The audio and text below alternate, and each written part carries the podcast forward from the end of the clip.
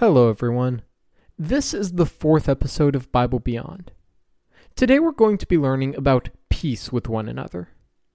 The passage we're looking at is Philippians 4 2 through 7. It goes, I entreat Euodia and I entreat Syntyche to agree in the Lord. Yes, I ask you also, true companion, help these women who have labored side by side with me in the gospel, together with Clement and the rest of my fellow workers whose names are in the book of life. Rejoice in the Lord always. Again I say, rejoice. Let your reasonableness be known to everyone. The Lord is at hand. Do not be anxious about anything, but in everything, by prayer and supplication with thanksgiving, let your requests be made known to God. And the peace of God, which surpasses all understanding, will guard your hearts and your minds in Christ Jesus.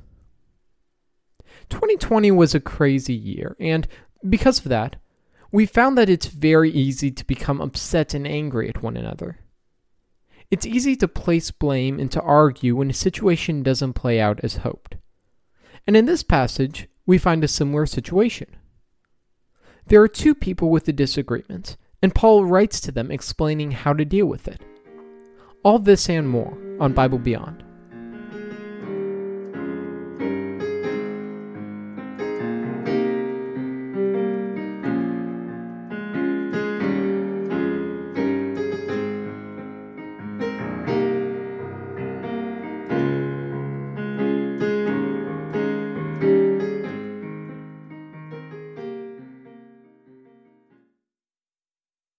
Euodia and Syntyche are only mentioned once in the Bible by name, which is in this passage.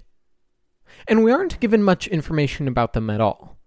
We don't know where they came from or what they were doing. We know virtually nothing about them. But that said, there are a few things that we're told and that we should take note of before we start reading the rest of the passage. The first is that they were believers. They were followers of Christ and his teachings. And not only that, but they were also very involved in the early church. It says in verse 3 Yes, I ask you also, true companion, help these women who have labored side by side with me in the gospel, together with Clement and the rest of my fellow workers, whose names are in the book of life. Here we're told that they were some of the original church members, and they actually assisted Paul on his mission of spreading the gospel. So that's the first thing we know. We know that they were Christian and that they were very involved in the early church. Following Christ wasn't something that they set aside, they didn't just observe the rest of their community. They were actively involved and participating in building the church. The second thing we know about them is that they were at odds with one another. They're arguing about something, and we know this because Paul asks them to agree in the Lord. Well, if they need to start agreeing, then they must not currently be agreeing. Therefore, they must be arguing. So they have something that they disagree about, and it must have been an important issue in the church because Paul heard about it while he was imprisoned in another nation. This is a big enough disruption in order for it to catch his attention to the point where he has to address it. There's something that they're arguing about, and Paul sees this as a big problem. Not as a small event that he can gloss over, but as an issue that he needs to address and deal with. He says in verse 3 Yes, I ask you also, true companion, help these women. He says that they need help, and not only do they need help in the form of a suggestion from Paul, but they also need help in the form of active intervention. That's why he's asking someone, maybe a pastor at the church, to intervene and to help these women sort out their differences. Again, this goes back to the point. Paul sees this as a serious problem. In fact, in his first letter to the Thessalonians in chapter 2, verses uh, 23 through 24, he goes, Have nothing to do with foolish, ignorant controversies you know that they breed quarrels. And the Lord's servant must not be quarrelsome, but kind to everyone, able to teach, patiently enduring evil. I love how Paul doesn't even mention what the argument they're having is. He cares so little about their quarrel that he doesn't even address it. He doesn't explain who's right and who's wrong. He doesn't advocate for a certain side of the matter. And he doesn't take one side against another. And that's because whatever they're fighting about isn't that important. Whatever they're fighting about isn't as important compared to the fact that they're fighting. Remember, he, he, he says, have nothing to do with foolish, ignorant controversies. Why? Because they bring quarrels. And in order for a quarrel to take place, there must be two opposing sides. Think about it. If there were only one side, then everyone would agree, and then there's nothing to fight about. So, this infighting, these quarrels, bring division. And division is always destructive. Abraham Lincoln said in a speech one time a house divided against itself cannot stand. And this is especially true for the church. Jesus warned against division in Luke 11:17, uh, where he says, "But he, knowing their thoughts, said to them, Every kingdom divided against itself is laid waste, and a divided household falls. That's why Paul doesn't care about what they're bickering about. Because the result of their controversy, whatever it may be, is destructive, and it will lead to their downfall.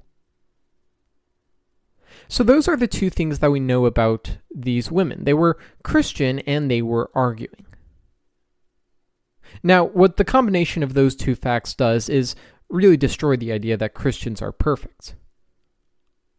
We're luckily saved by grace through Jesus' death on the cross, but we're by no means perfect. We all have struggles and issues and things that we constantly fail at doing, and we need to be saved from those struggles. So, in light of this, Paul gives us a solution. And the rest of the passage, I believe, is all directed at the purpose of fixing their dispute. It's very easy for us to read verses 4 through 7, which starts off with, Rejoice in the Lord. Again, I say, rejoice. And then take away from that that we're supposed to rejoice and be reasonable just because uh, I suppose that's typically a good thing to be. But here, there's a different purpose for rejoicing and being reasonable and all these other commands that Paul gives us. And that is so we can be peaceful with one another. That we can get along with one another and not suffer from this division. So that's the reason for the rest of the passage. And everything else which Paul commands us to do and how to do it is all for this purpose of peace with one another. There are five things which Paul commands us to do in this passage, all with a common theme.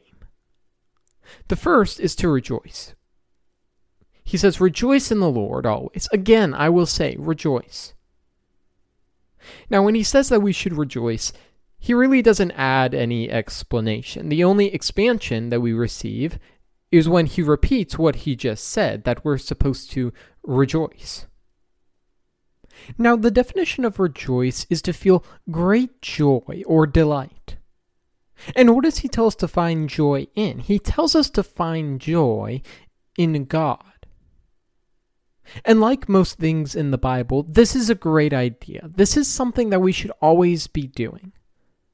And this concept of rejoicing is very widespread in the Bible. Psalm 5:11 says, "But let all who take refuge in you Rejoice, uh, let them sing for joy, and spread your protection over them, that those who love your name may exalt you. Psalm 118, verse 24 goes, This is the day the Lord has made. Let us rejoice and be glad in it. 1 Thessalonians 5:16 it's only two words which literally says rejoice always. This theme of rejoicing is very common in the Bible, and this is because it's a central part of the gospel. As we explained in our very first episode, the reason why we're supposed to rejoice in the Lord is because of what the Lord has done and because of who the Lord is. We're supposed to delight in what He has done for us. He died on a cross so that we could be reunited with God. And the result of this promise should be peace and joy because we're no longer faced with the frightening prospect of having to live without God.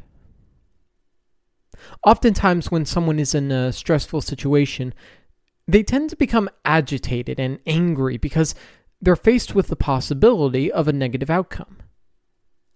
Now, what happens if the situation resolves itself? Chances are that the person's level of stress and frustration are going to decrease because they no longer have something that they need to worry about. That's the same type of dynamic that we experience spiritually. When we're faced with the prospect of death, we should be very concerned because we know that we'll eventually die, and then we'll be eternally separated from God and everything good in the world. But also, we tend to worry that we're not making the most out of our lives while we are alive. If you think about it, the fear of death also makes us afraid that we won't make the most out of our lives before our time to enjoy life ends. And not only does this lead to us being afraid of death, it leads to us being afraid of life. Imagine how stressful that should be. But with Jesus and through his death on the cross, we're now relieved of this burden, and we're given a reason to rejoice. Isaiah 53, verse 5 says, But he was pierced for our transgressions, he was crushed for our iniquities. Upon him was the chastisement that brought us peace, and with his wounds we are healed. This is why Paul tells us to rejoice, because why not? If we've been forgiven of our sins and our punishment is no longer valid, then why wouldn't we rejoice? Not only is it what Paul commands us to do, but it really is the obvious thing to do. There's no reason why we shouldn't be filled with peace if we believe and remember what God has done for us. So that's the first thing which he commands us to do. He tells us to rejoice in the Lord. Again, I say, rejoice. Then he says, Let your reasonableness be known to everyone. The Lord is at hand. Now, the word reasonableness, which is used here, may be a little confusing because it may make people think of wisdom or something along those lines, due to the fact that it uses the kind of prefix reason. Reason sounds to us like making a good decision. You may use your reasoning abilities to decide what your best option is. But most Bible translations actually use the word gentleness or moderation instead. And this makes sense in the context of Euodia and Syntyche's disagreement. It would make sense for Paul to want them to be gentler towards one another, or to be more moderate so that they can see both sides of the issue. Either of these would make sense because moderation and gentleness are both qualities that may help resolve the issue. However, I like that the ESV uses the word reasonableness. While I don't know if reasonableness uh, has the same meaning that Paul originally intended for it to have, I think that it's a good way of explaining how Christians are supposed to treat one another. Because if you believe in Christ and the message of the gospel, then your definition of reasonableness should be much different than that of the rest of the world. If you believe that once you die, life as you know it is over, if you believe that it, there's not a God, or even worse, if you believe that there's a God who doesn't love you, then your definition of reasonableness will be drastically different than if you believe in Jesus. And you'll live your life much differently too because you're operating under different parameters. A good example of this is work. If you don't believe that there's a God, and this life is all that you have, then you're going to want to make the most out of your limited life. You may try to pursue the most success or money that you can before you die, but again, this is dependent on the assumption that there is no greater God which you could serve. If that's the case, that there is a God, then the way you work will be much different. Colossians 3 23 through 24 says, Whatever you do, work heartily, as for the Lord and not for men, knowing that from the Lord you will receive the inheritance as your reward. You are serving the Lord Christ. If we assume that the Bible is true, then our work and the way that we work should look much different. If we're working for God, then we'll work a lot harder. Imagine if at the end of each day you went up to heaven and gave God Almighty a report of what you accomplished with the day He gave you. I know it sounds crazy, but that's essentially what we're told to do in Colossians 3:23. And I bet that we would all work much more diligently if we had to report to God. Compare that to if we were only in it for our personal gain. In that case, if we only need to work to satisfy ourselves, then the way we work is different. And it's the same type of scenario that we see in Philippians 4 5. So let's take the approach that a Christian would have about work and apply it to how we treat each other. If we live with self centered intentions, then the way we treat our friends is different than if we approach them with love and respect. 1 John 4:19 says, "We love because he first loved us." This is a short verse, but it's one that I'm very fond of because it really shows where our own capacity to love originates from. If we can only truly love one another because we were first loved by God, then being reasonable as a Christian must take into account that truth. And therefore will automatically act with love and compassion towards one another. So that's what he means when he instructs us to be reasonable.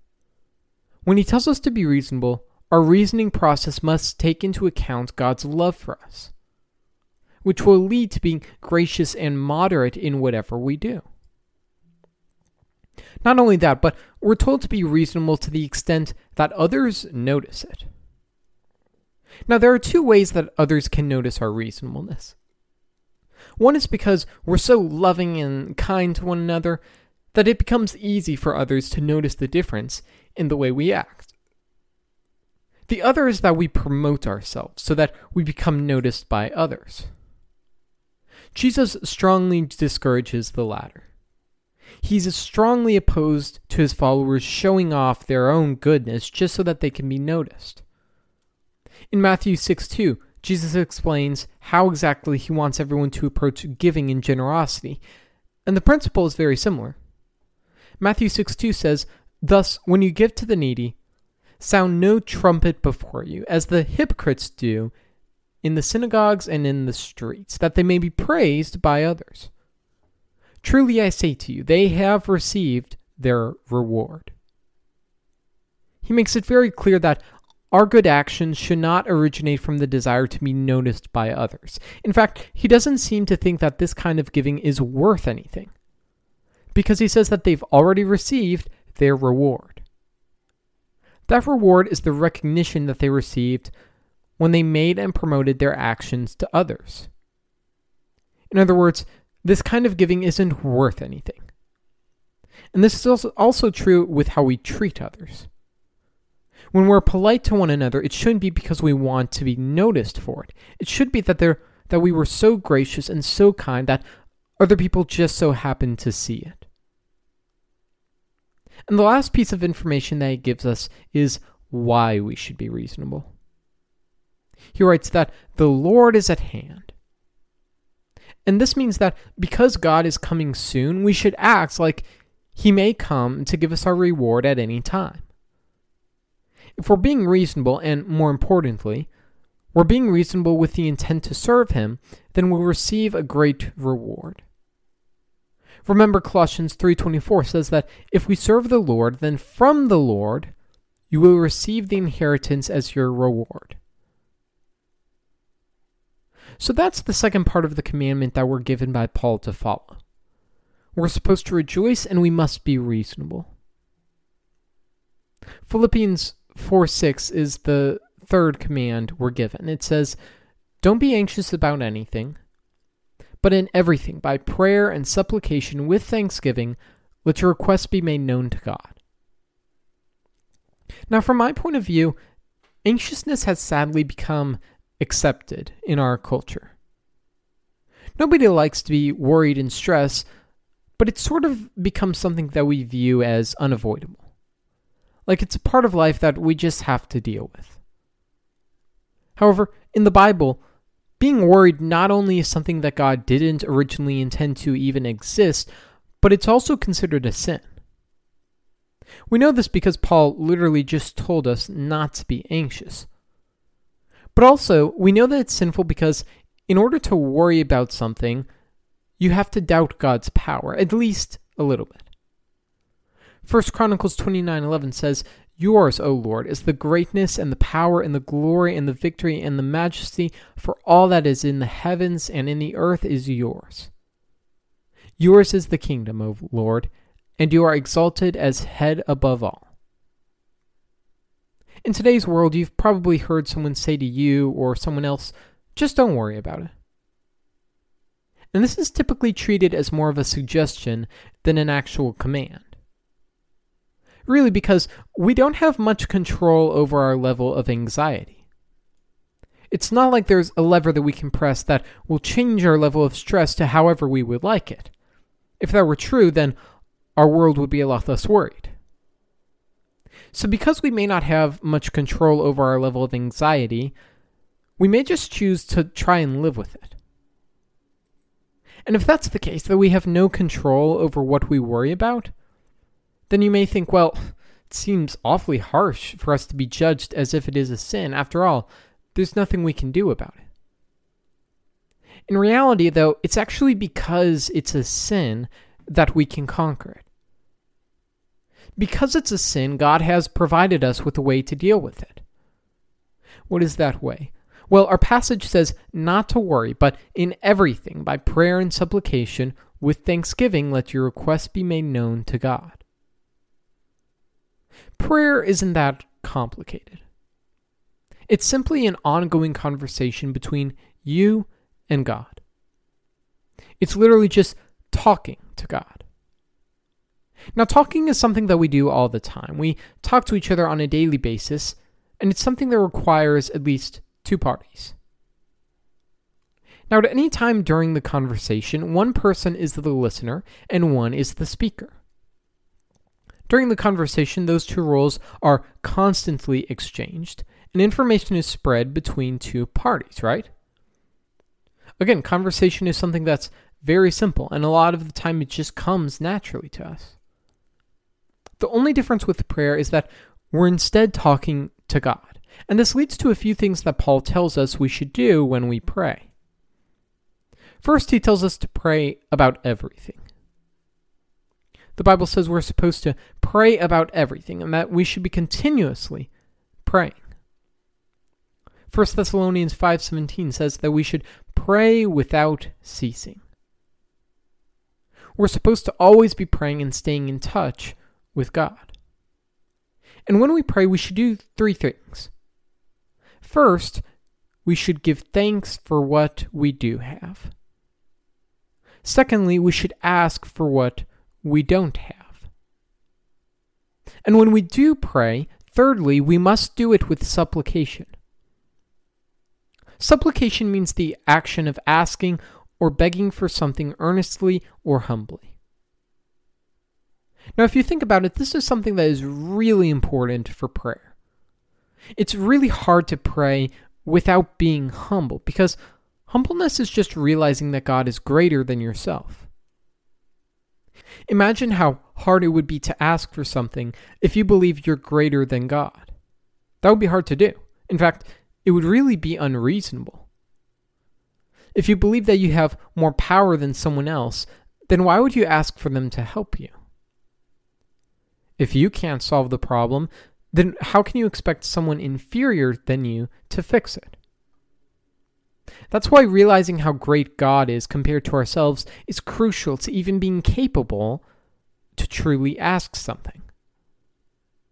1 Peter 1 6 says, Humble yourselves, therefore, under the mighty hand of God, so at the proper time he may exalt you.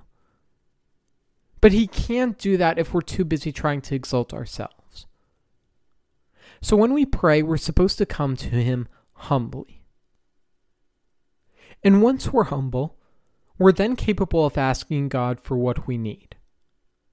Whatever it is that you find yourself in need of, whether it be healing or rescue from unfortunate circumstances, or even salvation and forgiveness.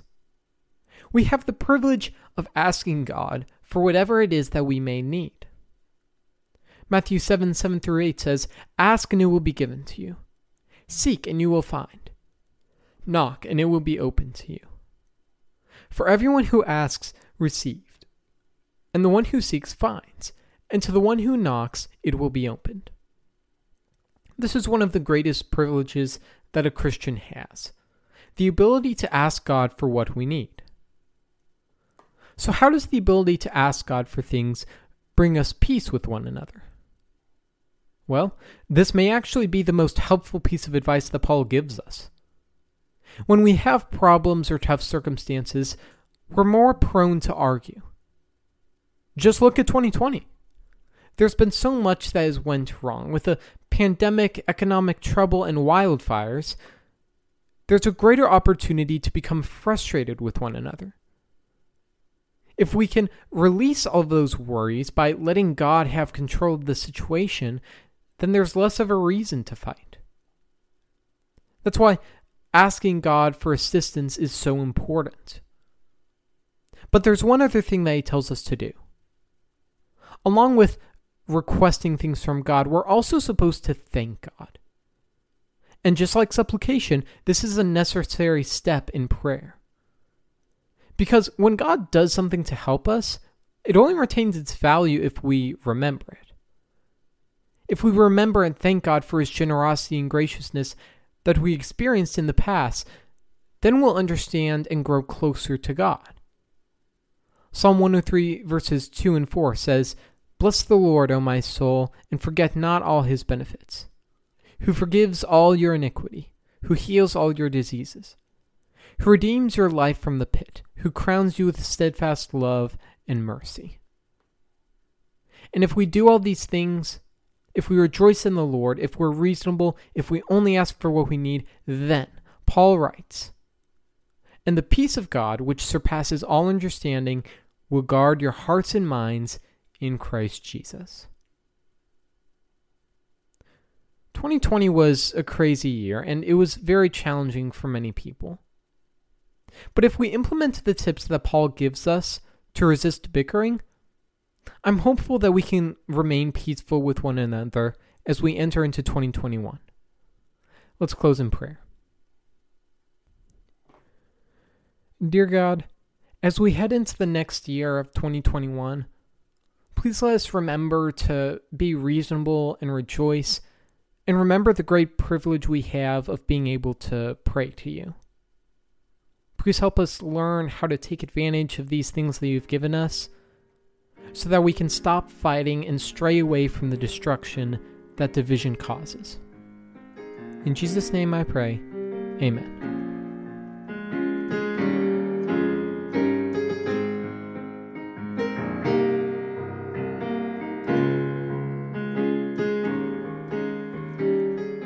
This has been the fourth episode of Bible Beyond. A huge thank you to my grandfather for creating the music you're listening to right now and thank you for listening. If you'd like to hear more, check back with us on the first of every month, when we'll have a new episode up and ready. For now, have a great day.